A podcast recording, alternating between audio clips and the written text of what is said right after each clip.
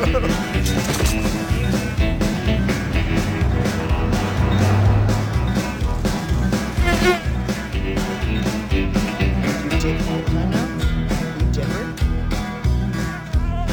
hey, boys, no dipping in the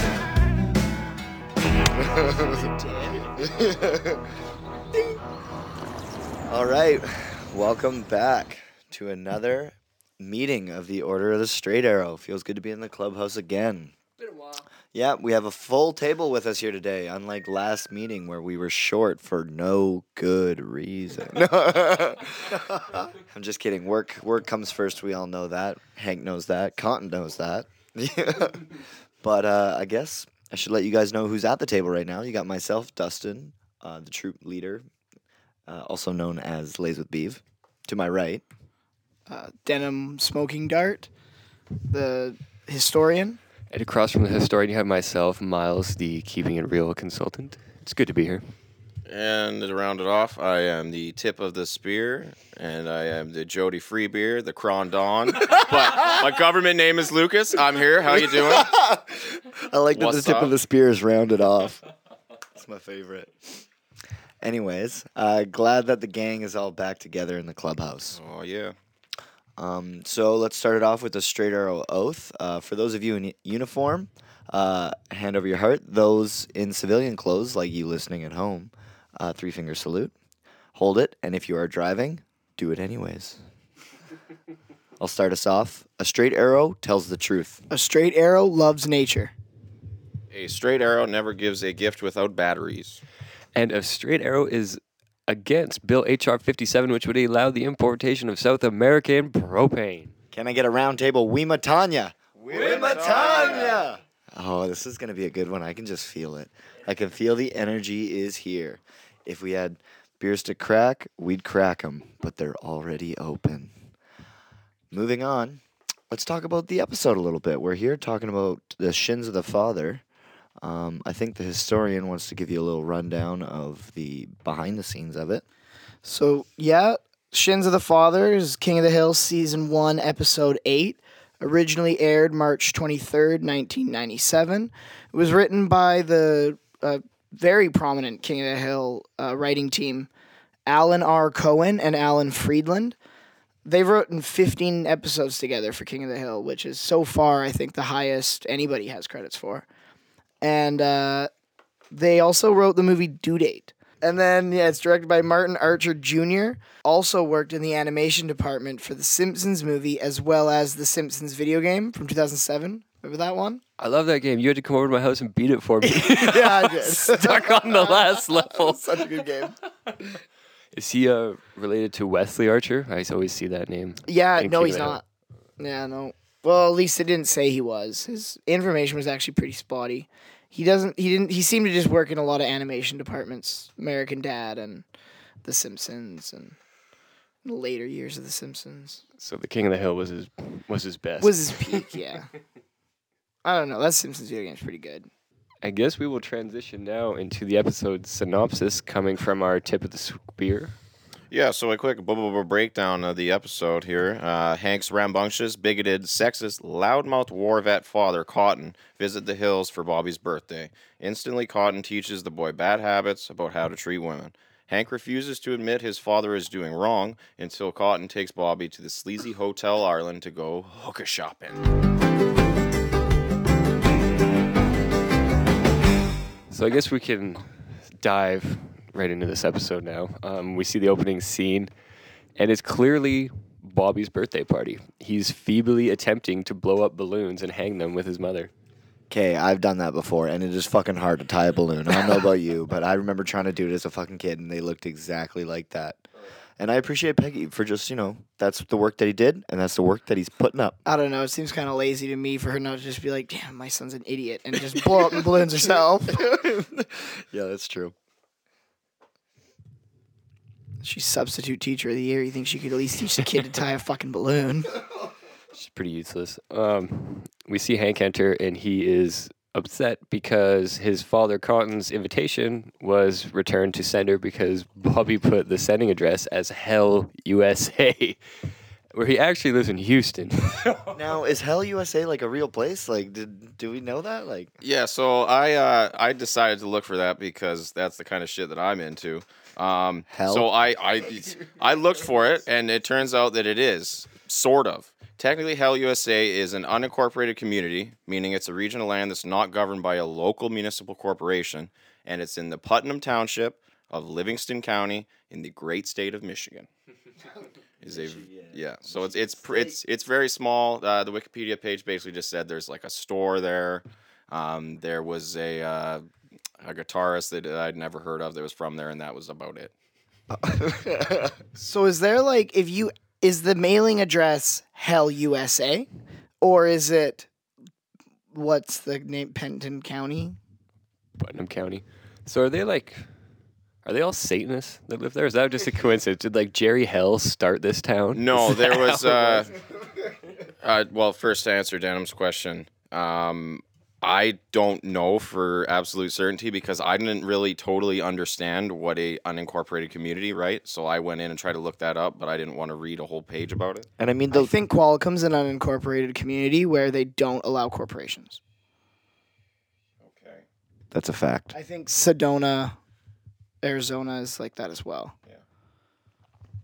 But um, the letter did come returned to sender, so I'm thinking maybe. Yeah, and uh, to just answer your question there, Miles, um, they the Wikipedia page, Wikipedia page, sorry, gave two reasons as to why it may have been called Hell USA, and one of the reasons was because way back in the day, with the first like people who got there or whatever were German people, and they said something in German, and one of the words that they said sounded like hell, and for whatever reason, that ended up like getting. I don't think it was. I don't think it was that. Are you sure that they just didn't have a sign that said "Hello USA" and the O just fell off? It like might have been. Like this is back in eighteen whatever, right? So there was a great deal of loss in translation, confusion going on, and the other reason was just, um, I believe it was just kind of the temperature and like the arid kind of So climate these- that was around. That that one seemed a little bit of a Wikipedia special. Someone or was it just these German tourists didn't think too highly of old Michigan? I think it was these goddamn German tourists. Oh, great. So, anyways, Bobby calls up his grandpa to invite him.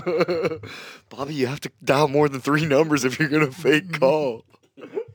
And was it Bobby's Bobby's reason he doesn't want his, his grandpa there? This episode kind of makes it seem like he maybe hasn't seen Cotton in a while, maybe at least a year. And his reasons are he's got big plastic teeth, he screams all the time, and his legs don't work. How dare you speak about your grandfather's legs? oh man, I love the animation on his legs. Oh, This- when he this walks? whole episode, Yeah. uh, everything, even the way like when you can see his ankle kind of slipping out from underneath his pants, like it literally looks like just a knee to an ankle. Like and yeah, it's hilarious. So my You can- foot to my knee. like you can see the lines of the ankle bone, and I just think it's so funny. this must have been like an experimental like field medic or something, because usually they don't graft your feet to your knees. It just doesn't work that way. But Cotton thrived. He went from six four to five two or something. I don't want Grandpa at my party. The kids are already gonna hate me because you got the wrong kind of bean dip. Yeah. I bet she brought lima bean dip to the party. Oh. Nobody likes lima beans. what a bitch. Yeah, lima beans are about as fun as Peggy's, so that makes sense. so yeah, I'm guessing that Bobby wanted seven layer and got something like uh This party's boring. Everybody hates you. And this is the second appearance of Stuart Dooley in the in the in season one, and I believe it's only a second line too. If you remember from episode two, is it three? It's the Peggy one. It's episode two, Square Peg. And Dooley leans over to some kid and says, "Your your dad lost his job." Yeah, that guy's fucking awesome. Haven't heard a bad thing come out of his mouth so far. Yeah, that guy's got killer lines. He's got he's got a good one that he does to Bill later that I'm gonna I'm gonna hold on to because it's probably my favorite or one of my favorite lines in the episode. This party's actually a good one. I felt like this episode really started with a bang. You know, I I really liked it. Like I found myself laughing a lot. I Like, love the Cotton episodes. Oh, just like man. as soon as you know Cotton's gonna be in it, you know you're just gonna laugh a lot. Oh fuck! It was great. It was hilarious. I think it's fun that uh like it's a fun fact that Hank went to kindergarten with uh, Dee Dee? with Dee Dee. Hey, Hank. Do you still like finger painting? But um, yeah, right away the the groundwork is laid out in this episode for a very um, strong plot line in this series moving forwards, and that is Cotton and Peggy's just absolute hate for each other. That he Cotton won't, and Hank's wife, yeah, he won't even call her Peggy, which is so funny. and and, and Cotton insists on calling Dee Dee Hank's mama. Just to touch on Bobby's birthday party again, it did look pretty sweet. There's a slip and slide. Bill's playing on it. He crashes through the fence. There's pinatas. There's tons of people there. Like it looks awesome. Pinata. Yeah, and Bobby's doing that thing, like his last ditch effort to fucking entertain people. What are you talking about? What are you talking about? Yeah, Bobby's infamous, like only originals. his old his old Jewish comedian impression. I liked it when there was Bobby's doing that. He's he's complaining to his father that he's that he's going nowhere with his jokes, and Hank's standing around cooking burgers for the guys. Bill suggests he takes the steak, which Hank goes, "The hell you are." That's for Cotton. That's Cotton's ribeye. But Dale, he warns Cotton. He goes, "You better get out of here, Cotton. Cotton's coming," because he still thinks the Khan is Japanese. There's been two more episodes since the Westie Side Story. I think Bill even jumps in on that. Just like you know that he doesn't like the Japanese. Oh man.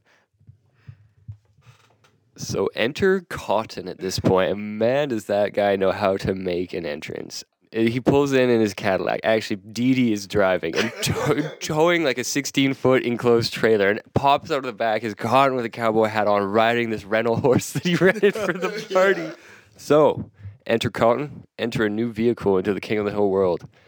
So, I was up on the Internet Movie Cars database, or the IMCDB for short, and there was much of some discussion over Cotton's car. Originally, the blogs they were saying it was a 1969 Cadillac Eldorado, while others were suggesting it was an early to mid 1980s Cadillac Fleetwood Brougham, or just a later Eldorado. My money's on the '80s. Yes, and the car it's also it, like it changes from like a four door to a coupe to a convertible, just depending on the episode, whatever they need for the jokes. And I did some research, and I do believe the car to be an early 1980s Eldorado. I think that's just fantastic. Still, I still can't get over the database. I can't, Yeah, that's- I- that's great. phenomenal. Um, that, that, that that exists. I like like when I see a new vehicle that it's like worth mentioning or talking about, and then I'm like, oh, I try and like it's hard to find, right? Like there's not a lot of, and then all of a sudden the IMCDB pops up, and there's all these old car jockeys that they probably like don't give a flying fuck about any of like, like I'm just like waiting to see their threads on. Like if I'm really bored, I'll punch in like Grease or like and like see what they have to say about those cars. But the Eldorado, I think that's the golden in Spanish. Because I know there's a fish called the golden dorado. And dorado, I'm pretty sure this means gold in Spanish. Uh, uh, Dad, this here's my new neighbor. He's Japanese. No, he ain't. He's Laotian. And the best part of that, like that, of that little like interchange there is like is how fucking Cotton like walks right up to his face and just like is right there, just staring him in the eye. It's like he almost like smells him too for that brief pause. I have these two two quotes written down here from Cotton at his arrival, and he I think Hank goes, "Oh, Dad, you son of a gun." Cotton goes, "Well, you know me, I'm larger than life." And then the next one goes, "What do you think of your mom's new tatas?" Shortly after this, he flashes a one dollar bill at Khan. he goes, "Mr. Khan, I'll have a mai tai." Yeah, so then uh, I think I guess like Bill gets back from the horse ride, and uh, I think it's just just before they're uh, doing the pinata. Everyone thinks your party's cool, Bobby. I'm having fun. Your wife divorced you. so much like that, your dad lost his job. Oh man, nobody lets Bill be happy. Nobody. Even this 12 year old kid he doesn't know has a shit all over his. I bet you that horse ride didn't even last that long. the horse got tired. I did laugh how Bill just kind of shoved everyone out of the way to get the first ride on the horse, and he, he called Joseph Moe for staring at his fucking legs. Oh man. So I guess Cotton gets super bored of the party right away, even though he's the life of the party, and demands Bobby open his gift. Which I don't know if you have anything to say about it, but pretty sweet Cotton gift, right? Yeah, Cotton's gift to Bobby um, is a 20 gauge shotgun, a 20 gauge Winchester shotgun, which we find out a few scenes later was actually loaded. You gave him a loaded shotgun? Well, you don't give a toy without batteries. And he ain't Come fucking and get wrong. your Tootsie Rolls.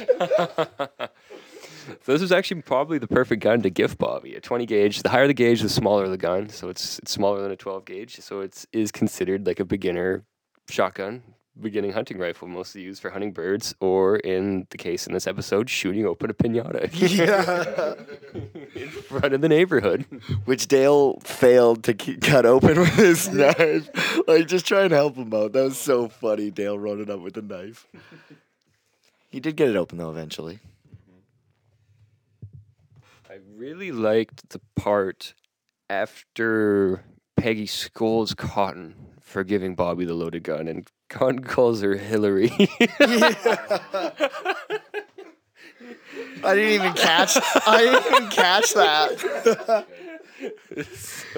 Yeah, I definitely failed to put two and two together. I thought, like, honestly, like when I was watching, I was like, oh, he's just calling her Hillary because she's a hard working woman. I was just like, whatever, okay. But no, that's so fucking funny. I guess I kind of just thought it was because he doesn't call her Peggy. Yeah, I mean, that's also, I guess there were a couple layers to this one. I had my notes mixed up. That came actually from the scene where Bobby is helping Peggy clean up and he's doing dishes with his pink gloves on. That's when uh, Cotton starts to take Bobby under his wing. Yeah, absolutely. He explains to him that that's It's clearly woman- women's work. It's women's work. and he, he asks Bobby what he wants to do in his life. And this also makes me think that comic. they haven't seen each other in a few years. Like a while, it seems like. Well, yeah, Peggy tries to keep him away. Yeah, and they haven't. They also haven't seen um, Dee Dee's new breasts. so, yes, Cotton asks Bobby what he wants to do with his life. Bobby explains to him that he wants to be a prop comic, and Cotton is surprisingly just so down with it. Hank, Bobby and me have decided he's to stick vegetables up his nose. He's not going to take over the family gas station. So, I fucking love that. Oh man, it's so good on so many levels. The family gas station. He is so perfectly condescending to Hank's dream job of selling propane. I know versus Bobby's, which is sticking vegetables in his nose. And it's so great more because it's exactly what Hank doesn't want Bobby to do. And I only- think that's the only reason Cotton likes it. yeah, probably. Don't sass me, boy. You ain't too big for me to give you a licking. oh, Dad, you old skunk.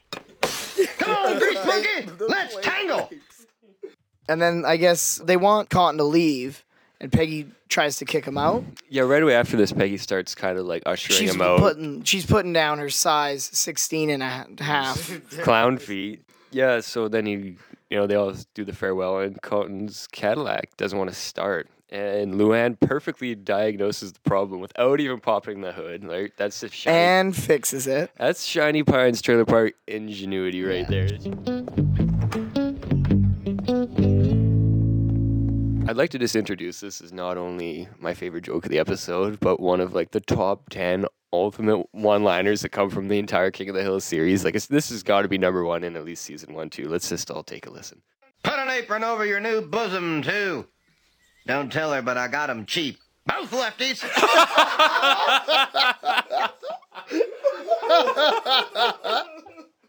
What kind of back alley doctor did Dee Dee's tit job? Both lefties. I like how he says "Don't tell her" and then just screams both lefties, and she's like, and like in his mind, I guess those aren't allowed to get wet. Put an apron over your new bosom. Uh, uh, Cotton is really rolling in the dough in this episode. He just put out like, well, I mean, this is probably half price, I guess, if they're both lefties. but he dropped probably about a couple grand on them Hooters, and he's rolling in his caddy, renting a horse that doesn't come back, and he doesn't seem to care. Bought Bobby a shotgun. Yeah, because like foreshadowing like, later in the series, Cotton is like severely broke, and he. So I don't know what he's riding in this. Maybe Dee Dee's. I guess she still must be working. I think she's like an optometrist or something. Pretty sure Dee Dee's occupation is a nurse. No, you're totally right. The show just contradicts itself from different episodes. Um, at one point, she's an optometrist assistant, and then also in the earlier episode, she is a nurse. But Khan doesn't want her to work because he doesn't believe in women in the workplace. See, Bobby? Woman works, man loses his sausage. So keep in mind here, he's got bacon, ham, and a steak on his breakfast plate and a bunch of corn pone. What is it? Okay, wait, what is that? I need to know what corn pone is. Like, Corn pone? Yeah, it's it's spelled how it sounds. It's corn pone. It's it's cornbread, but it's not sweet. Oh. It's it's like uh, only in like the southwestern southern states. It's I like cornbread. Is it like in the shape of a cornbread or is it like it's I can't remember. I didn't write it down because I didn't think we'd be talking about it. But it's basically just areas of the southern states where they couldn't get like couldn't grow wheat or Yeah. flour or whatever the main ingredient in cornbread is that they had to corn? No, the other one, the bread, the Oh. bread part. Yeah, so they didn't have those, so they had to make it out of like whatever was around. So it's not sweet, but it's yeah. Apparently, it's not bad. They like it with their uh, chili con carne. You're all skin and bones, girlie. Put some corn pone on them hips. Yeah. I like that. I like when she just loses it on him and, and yells at him. Yeah, I'm like, way to go, Luann. Luann's, Luann's the best. It's funny because like Cotton, t- like Luann gets mad at Cotton because Cotton tells her that she will never know if she is attractive or Yeah, not. yeah, It that's is a man's job to tell a woman when she looks pretty or whether when she's had enough. Yeah, the whole episode, I, I really enjoyed having Luann there as sort of, uh, I guess, like a buffer character between like uh, Cotton and uh, Hank and uh, Piggy, because like she would she would stand up for not only herself but also like the rest of the family. Oh, and sort of stand up against Cotton and just you know put him in his in his place, but like she was also sort of breaking the mold of like what a woman should be when Cotton was saying when she was like saying the stuff about the car and like she mentioned the, the line about the solenoid and whatnot. Mm. Yeah, no, that, that's a good point. She's she's getting out of her, you know, she's not doing woman's work. no, absolutely. She's she's going out there and getting some sausage of her own, you know what I mean? yeah, I definitely thought about uh, smoking dart a lot this episode while watching it, just because Luann has some solid parts that I knew he'd he'd shed a tear for, because that that guy holds a place in his heart for Luann. I Yeah, know he does. She's the best. And I like that she still takes the time to fix the car. Like she fixes Cotton's car. Yeah, and like perfectly. Yeah. Like And then he still laughs at her later. So she she definitely wants him gone. I feel Oh, like yeah. that's a big driver of why she fixed it so perfectly. She does not want them breaking down on the way out. Also, I liked the vision of Hank dressed up as a chamois rolling around on the hood of the Cadillac. Yeah, yeah no doubt. How unsafe is that? Especially they're in like Texas. Like any part of the baby's skin touches that car, he's gonna get fucking roasted. And it's also pretty slippery. Like that's a decent drop for an infant. Uh, anyway, Cotton takes this opportunity to do, like he clearly he had no intention of taking Bobby to school. he takes him to the bar where we we find them at this bar, and Cotton's on his fourth beer, and Bobby is on his fourth ball of root beer. And he's allowed to order food. yeah, and uh, Cotton gives him the old one two about how to order from an old afternoon bar wench. Hey, Missy, how about some sandwiches? Later on, they leave the bar, and the guys are reminiscing. Wait, wait, I gotta I gotta pull this away from you. You hadn't, you didn't even talk about the celebrate why they were there celebrating. You know whose birthday it was? September thirtieth? You sure it's okay for me to be out of school today, Grandpa? Oh, yeah, it's a holiday, isn't it? It's Angie Dickinson's birthday. Where do we want to start, boys? I think we're gonna do this like the Beastie Boys do. we can all pick one of the three affairs that Angie Dickinson had. Ladies and gentlemen, Frank Sinatra, Dean Martin, and John F. Kennedy. Come on down. To the affair is right. All right. Frank, what about you? Well, I met her back in the day. She was rehearsing to be on NBC. And I picked her up and I got her on a couple shows and she starred as my wife in Ocean's 11. That's my best Frank. I don't know. Now, uh, apart from just like dinking all these real cool dudes, Angie Dickinson is known for her roles in the uh, 1959 film Rio Bravo. Which I am just saying is probably Cotton's favorite movie. Pro, yeah. Dude, it's got it's got uh, John Wayne, uh, and obviously Angie Dickinson, who whom he loves very much. And that doesn't that also have Frank Sinatra and Dean Martin in it, or is that a different one? I think Dean Martin plays a drunk in that movie. Yeah, so like Cotton must be a Western fan. Rio Bar- Bravo stars John Wayne, Dean Martin, Ricky Nelson, Angie, Dick- Angie Dickinson. Mm. She's Thank you. also uh, she was also known for her role in uh, Big Bad Mama, a film from 1974. I believe that was a Roger Corman joint. It was like a grindhouse like exploitation. I just pulled out the poster on my phone and it looks fucking amazing. It's just like three chicks with guns on the top, and then on the bottom half of the poster, there's three chicks with guns in a car. In a car. Nice. Yeah, it looks pretty fucking cool. What's and it she was called also again? uh, it was uh, Big Bad Mama. It's a film from 1974. She was also known from the TV series Police Woman, which first aired in September 13th, I 1974. And her- the women from back. Her birthday was September 30th, 1931, so that would make Bobby's birthday September 29th. She's 86. Yeah, she's getting up there. Damn, Bobby. Um, anyways, I just wanted to say before we get off the topic that her second husband was none other than the one man, Burt Bacharach. Burt Baccarat? Absolutely, Burt Bacharach. I really like Burt Bacharach. I only know him from Austin Powers. Yes. like pretty much exclusively. The main reason why I like him so much. He's a smooth pimp, and he plays himself, and it works very well. After uh, we see another scene, the guys are reminiscing to back in the day when Cotton takes all the guys to the Hotel Arlen because they won the big game. And as a prize, Cotton's going to buy all the guys uh, hookers. Pick out a live one, and Hank, Hank just sprints out of the Hotel Arlen which is super funny. Uh, we zoom back to the to current time, and we find Cotton and Bobby sitting on the couch in their underpants watching Charlie's Angels. Now, when this scene starts, there is a line that Cotton says, Good morning, angels. Do I have an assignment for you? Good morning, Charlie. Ah, damn! It's a Shelley Hack. That's like getting a Shemp.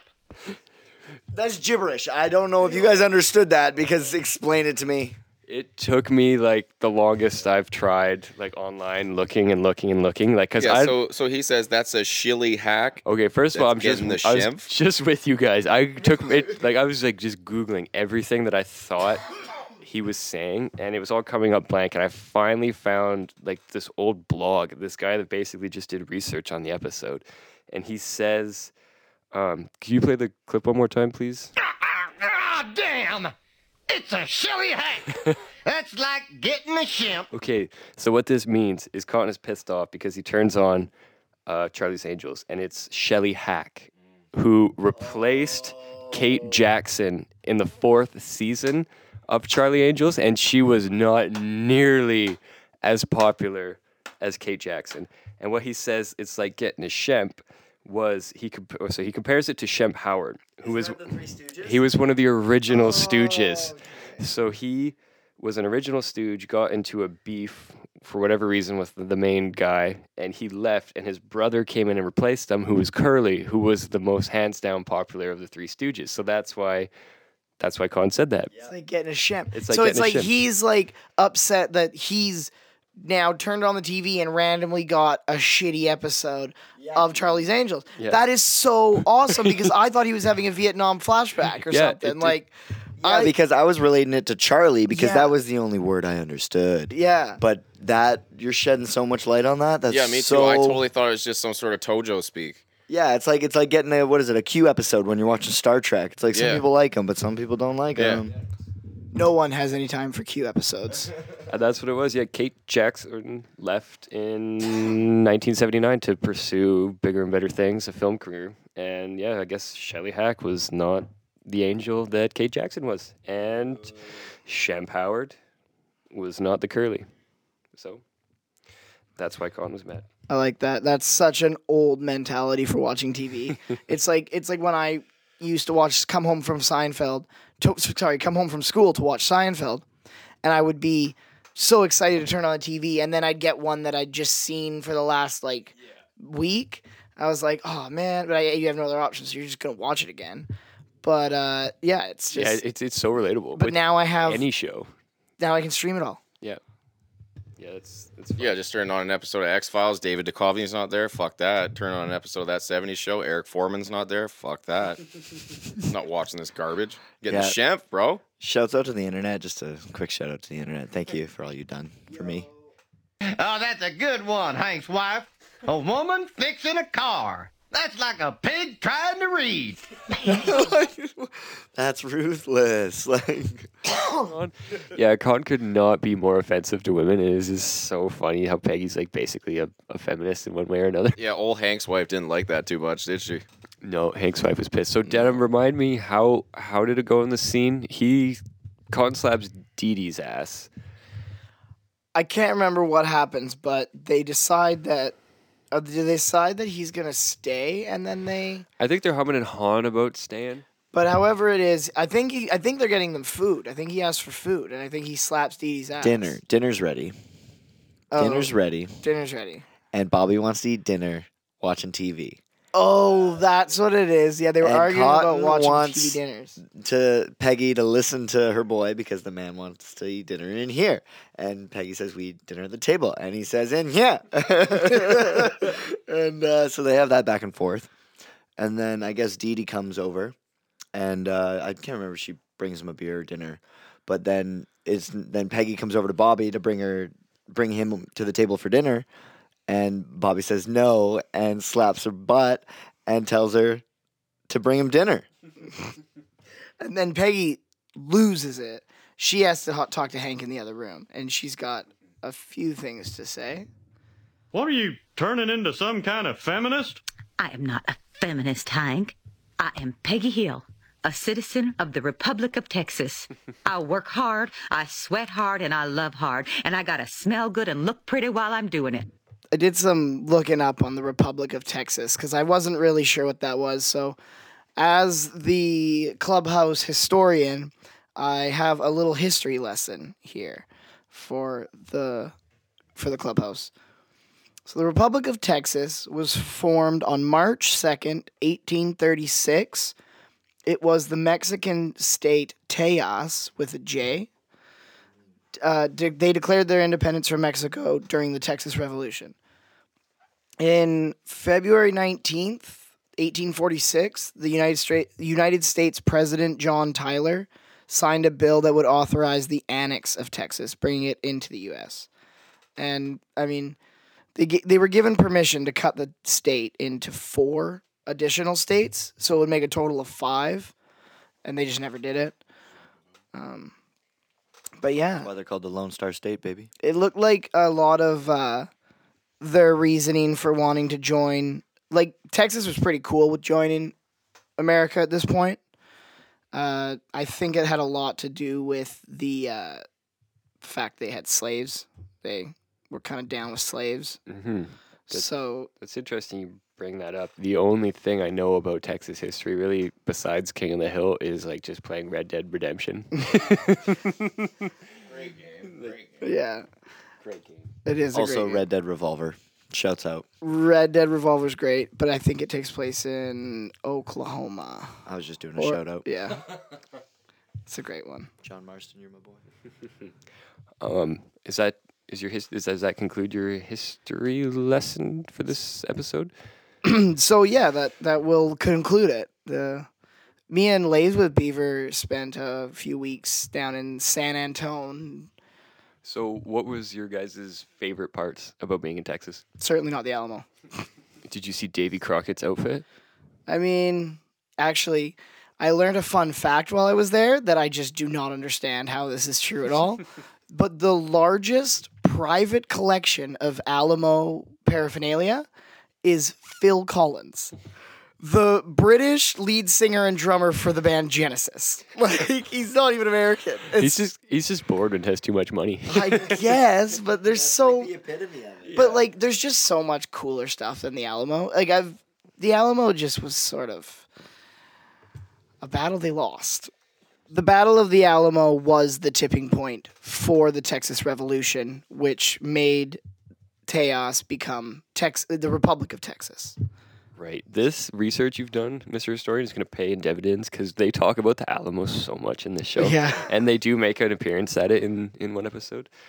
Um, while this scene is happening, while Peggy and Hank are having their, their blow up, and Hank screams at Bobby in his bedroom, and like, what a weird thing to do. Like, slap your mother's ass like that. Like, I know he doesn't know any better, but that's fucking weird. He should. Um, Yeah, but I mean, grandpa's. I Yeah. mean, so why he's this, pretty impressionable. Yeah. So why this? Well, while this is happening, uh, Cotton's outside and he's talking with the guys and he's talking about how he how he kind of likes it here. Yeah, I kind of like it here. What kind of work can a guy get in this town? Uh, are you allergic to asbestos? Hell no. For those of you who don't know anything about asbestos, I deal with it a lot in my day to day with work, and everyone is allergic to asbestos. It will kill you. Yeah, I saw about you know like uh, a couple thousand little asbestos tags on every fucking pipe of the mill, and everybody is extremely allergic to asbestos. We all went to the same high school, and it was built in the fifties. And any like hatch into the attic has like giant block letter signs that just say like "Danger Asbestos." we move on to the next day to a very hilarious couple of scenes, scenes that actually got me in trouble as as a young boy. Um, this is where I From I your mama? from my mama. Yeah, this is when I I first learned about What about did Julie say? What was when I first learned about women's work? oh yeah, the So- ongoing battle. So Bobby is at school with Joseph, and at this point, Bobby is a full fledged cotton clone. Like he's talking like him, he has mannerisms like him, and he even steals Connie's dessert. You've had enough cake, Connie. And this, uh, oh, she's moody. Must be PBS. um, that's I, that's actually the first time in this show I think that Khan Junior is called Connie, as far as I know. Yeah, so uh, Bobby and Joseph are sitting there being ignorant and sexist and, and everything, and and Bobby goes, "I gotta see a man about a horse." I love that line. Do you guys know what that line? Like, oh, my what- dad says what it means. Yeah. Yeah, yeah. I didn't. I didn't know. I looked it up. It uh, for those of you who don't know, it's an English idiom. Uh, it's either about to see a man about a dog or a horse, and it's basically just an uh, an excuse or an apology about one's imminent departure without any real reason. It's usually to get like go to the bathroom or go get a drink. And I'm gonna start saying it from now on forever because I think it's awesome. My my papa, he's British, and my nana said it best at at his funeral. She said, uh, "I never asked where the money was coming from, and he never told me where it was going."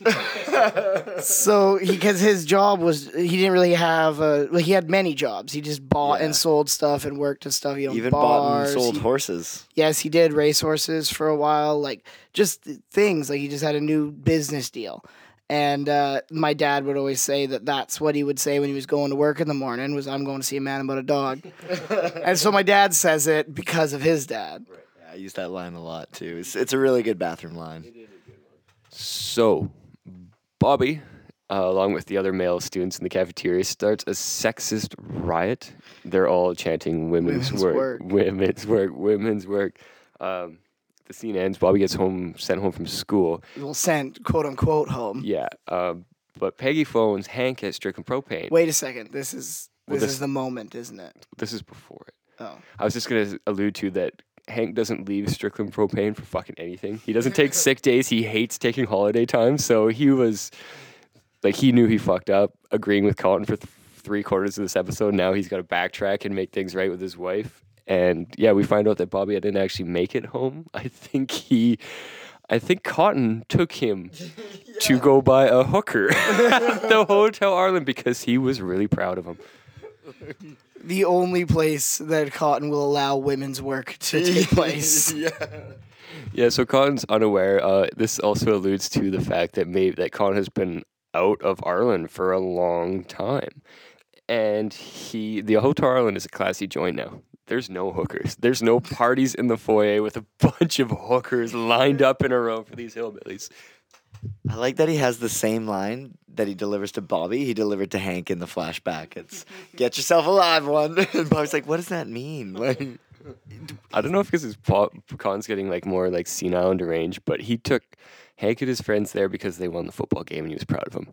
He took Bobby there because he was proud of him because he started a sexist riot at his middle school lunch, at the cafeteria. I kind of think at this point in the episode, like Cotton is really using Bobby as a weapon against Hank's wife.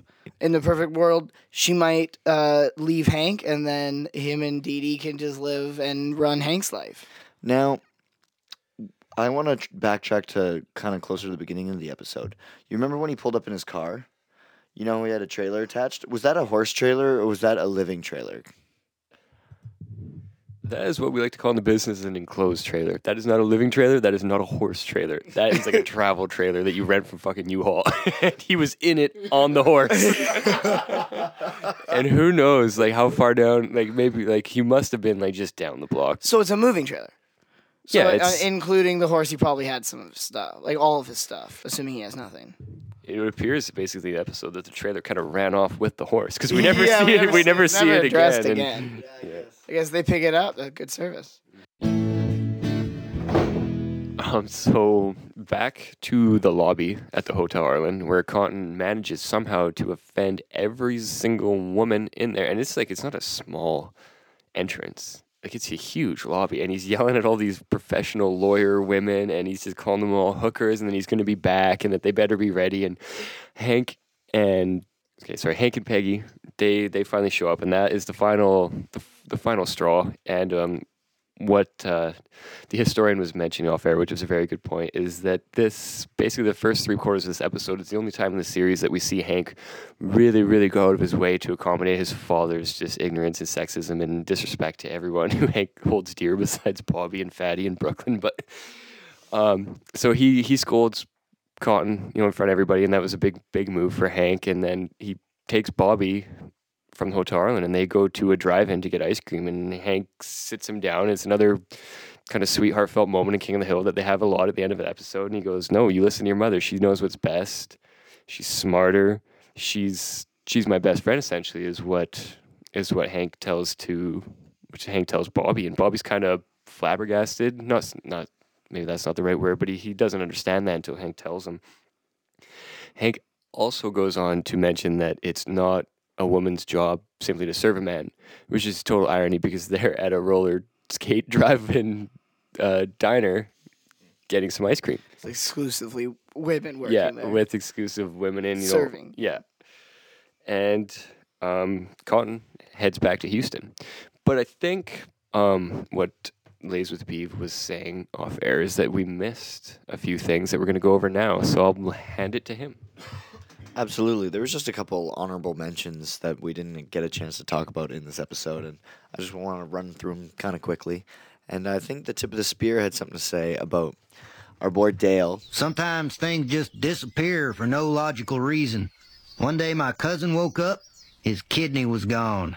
At the same time, 500 miles away, a woman in Phoenix contracted diabetes. Coincidence? I don't know. So uh, yeah, I was pretty interested in this. Um, I won't get too too hot headed about it because it's not so conspiratorial to the point of you know Mars and aliens and all that shit. It's more of an urban legend. I've actually heard about this before um, on a couple different TV shows and some stories and that sort of thing. And uh, so I decided to look into the illegal organ trade a little bit. So as defined by the World Health Organization or the WHO. Uh, the illegal organ trade occurs when organs are removed from the body for the purpose of commercial transactions. So, naturally, these black market, or more appropriately named red market groups, prey on the poor and they take advantage of the most vulnerable groups. So, you got your homeless people, drug addicts, you know, and people in underdeveloped countries that are super down their luck, that sort of thing. You can use- Hookers. yeah. Um, And uh, frighteningly, research shows that the illegal organ trade is on the rise, with a report from the Global Financial Integrity Group estimating generated profits between 600 million and 1.2 billion per year worldwide. And I don't have the year written down on that, but I believe it was from 2005. It was uh, just just about a decade ago or so. And um, naturally, I wanted to try and get some like pricing ideas as to this. Now, as I'm sure you can imagine, Like you how ca- much a heart costs. Yeah. yeah. So now, as you can imagine, you can't exactly go online, you know, outside of going straight up Tor, deep web, fucking doing that shit. So these are all like legal prices for United States, like organ transactions. So the most expensive one is the heart, and that comes in at a cool $1 million. And then you got your liver at $557,000. Kidneys, so each one of those kidneys goes for $262,000. And for our more frugal listeners, we you can get yourselves a pair of eyeballs for the cool price of one thousand five hundred and twenty-five dollars. And they work. Well, assuming you get someone to attach them into your fucking skull properly, yeah. Yeah, dude, I got a deal. Two lefties. yeah. Unfortunately, I Gotta did not keep- look up the prices of of left breasts as compared to right breasts, but yeah. So, and with those prices also because those are legal prices, you could figure with an illegal one, you could have a fluctuation of probably 25% on either way, depending on how good your organ guy is, right? I got a pretty good guy. So tip of the spear, I couldn't happen but notice you had a fresh pair of fuzzy dice hanging over the rearview mirror of your van today. Is are we led to believe that you only have one kidney now? It's a, Sono- it's a Sonoma. okay, no, serious question though. Um, who- did you look into the buyers? Like, who are the people that are actually getting it, and where do they go to have this done? Um, a lot of the uh, a lot of the countries. I mean, you, like I said, you, you have like your underdeveloped kind of third world countries, but you have a lot of the major countries as well. Canada was on the list. United States was on the list. Russia was on the list. China was on the list. A lot of the big ones. Now, um, a lot of the information that they gave as to actual purposes, apart from just uh, biological need. Right. So, say you want to go to the black market to get a kidney because you can't get a kidney through a kidney transplant because there's a huge list for it or whatever. So there's that reason, right? You want to skip the line. You got a whole bunch of money, or you got an organ guy, or you got a shady dude, or whatever. But you also have like the third world kind of Eastern medicine purposes, right? There's still a lot of tribes out there that think, you know, if they take certain human body parts and grind them up, it'll, you know, make your dick hard or whatever. Like, absolutely. I mean, you laugh, but man, like dudes who can't get hard dicks have extincted animals and have ruined the planet. Like, just shout out to the rhinos out there because they're barely holding on. Well, I think that does it for the tip of the spear. I, this is uh, smoking beer. Just want to remind you all to join the club and become an organ donor. Support the system. There was one more honorable mention that I wanted to get into. Uh, it's a quick one. It's just another one of those cotton lines where uh, it reminded me of the lefty one. All right, hookers, listen up. I'll be back next year, so don't be jacking up your prices. Passes. I love it. All right. Well, I believe that concludes the episode. Uh, do we want to give any final thoughts around the table? Just quick share. Anybody? I'll add my two cents quickly here. Um, I love Cotton. I love him being a part of the show. He had so many layers and depths to the humor, and Toby has does a fantastic job. Like his Cotton, or sorry, Khan was introduced a couple episodes ago. Now Cotton, so those are his you know two main speaking roles, and he does a fantastic job. I really like this episode. I think now it probably surpasses Order of the Straight Arrow for my favorite episode just on the premise that there are so many one-liners that are just so like usable. Whenever you got caught and you got oh, like he is just so yeah, he's he's too funny. That's uh those are my two cents, is what I thought. Um, my two cents. Uh, this lays with B for those who don't recognize. Better check it. Um, being new to the series, this definitely like showed me that King of the Hill can take it to the next level, and like it brought me a little bit more comedy and laughs than I had been gotten used to. So uh, I I definitely give it uh, four out of five. Like I, I don't know what scale that we usually go on. Is it we nine out of have 10? changed it up every time. I give it four bags of popcorn and six cups of soda. Oh, lots of lots of soda, and you get thirsty. but yeah, no, I thought uh, I definitely give this one two thumbs up. Uh, I just love how they've they've built up they built Cotton up through flashbacks exclusively in almost every episode previous. So we have a pretty good idea of Hank's view on his father as, as like a, as a as a child, Mhm. and now that he's an he's an adult, and you see that he's still just scared of this man Yeah. and like yeah i just i think that because i know that they took the they did the first six before the show got picked up and then after the show was picked up it was clear that they were really wanted to tell a cotton story Yeah, absolutely. Because this is like right after episode six. exactly and like you just said you got um Khan in a couple episodes ago so now the gang's all there Mhm. i think we just need buck strickland and i think that's i guess yeah no that's about it pretty well for a while anyway Nice. Running or free beer? Yeah, Jody so uh, Fever? my uh, my thoughts on the episode. Um, I enjoyed it. I'd put it up there with uh, my favorites of this season so far. Um, I enjoyed the introduction of Cotton. I um, I'm gonna get to that. Thanks. Two, Um, two shins out of ten. So uh, yeah, um, I think what this show does well is, is it explores the father and son dynamic, and I think one of the best examples of that so far in in this season that we've watched would be this episode. So I would give this five out of seven with rice. Fucking A. All right. Well, uh, that concludes this meeting of the Order of the Straight Arrow. Can I get uh, last concluding Wimatanya? Wimatanya! Peace! Good night, folks.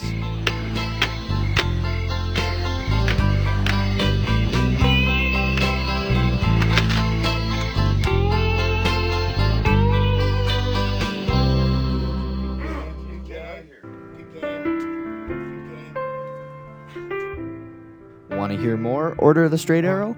Join the conversation on Twitter. at Utsakothpod or follow us on Instagram.